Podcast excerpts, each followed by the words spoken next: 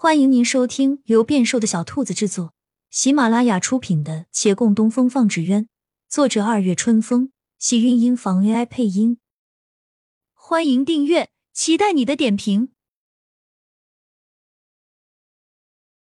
第一百一十二集，他浑噩顿住，夜风忽寒凉彻骨，叫他从头到脚都置若冰雪。他喃喃道：“我的心意已告诉了你。”你有意，我自至死不渝；无意，我也断不会痴缠。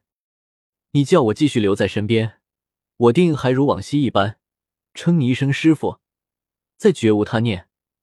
而你若叫我走，我亦会立刻离开你的视线，不叫你再见到。一切皆听你一句话，你与我讲清楚便是。可你为何戏耍于我？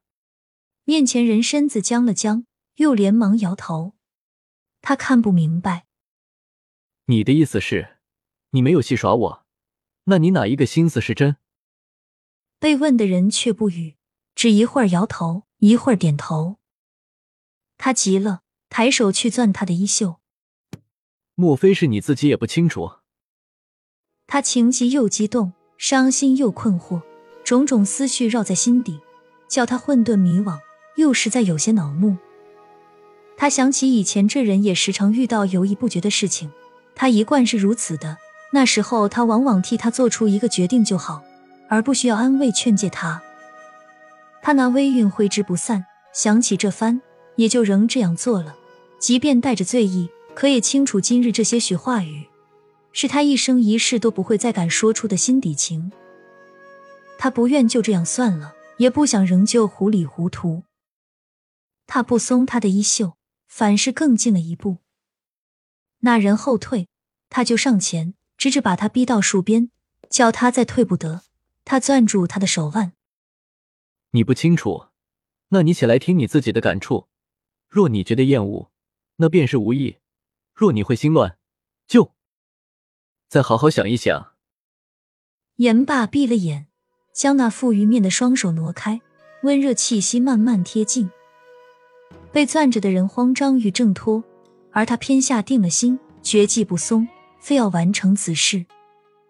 鼻息渐近，面前人挣脱不得，终是慌了神，瑟瑟开口：“大师哥，是我。”恍如雷击，他陡然睁眼，看着面前人，猝然后退，明眸皓齿，面如凝脂，虽若不这般细看，当真看不出来。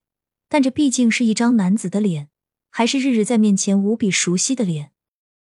眼前人比他更慌张，再度抬胳膊护着脸。这一次不是怕被认出，是怕挨揍。大师哥，我见你认错了人，原本是想逗一逗你。我孟寻解释着，又忽而顿住，眼里的震惊未散。他放下手上前一步。大师哥，你对师傅。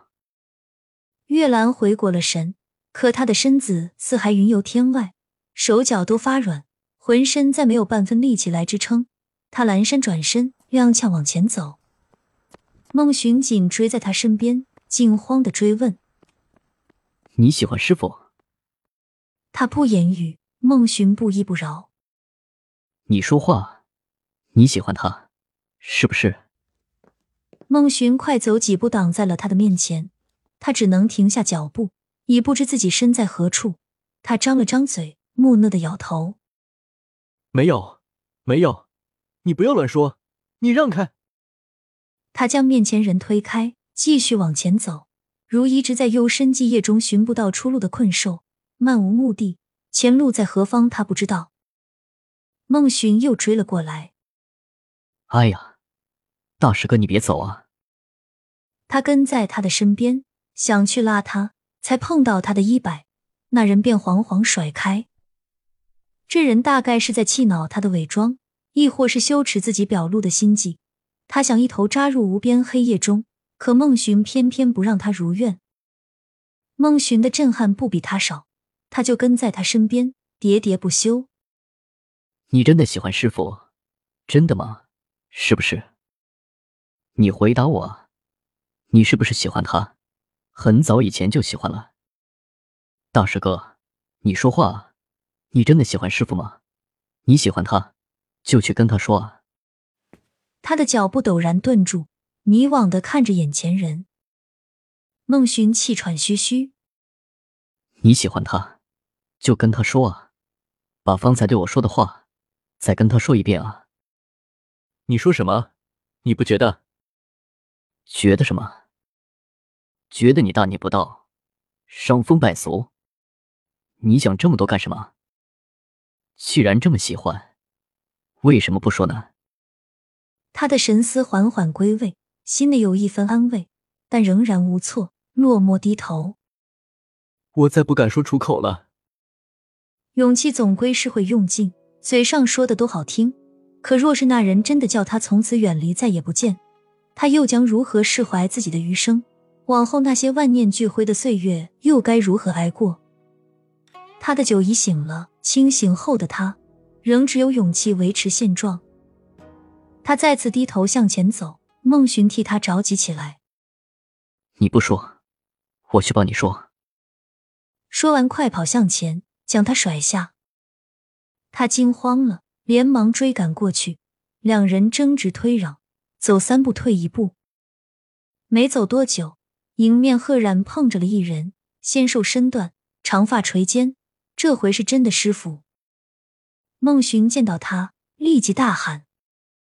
师傅，大师哥有话要跟你说。话音才落，就被身边人一把捂住了嘴。洛长青狐疑的盯着他二人，又将目光挪到月兰脸上。什么话？亲亲小耳朵们，本集精彩内容就到这里了，下集更精彩，记得关注、点赞、收藏三连哦，爱你！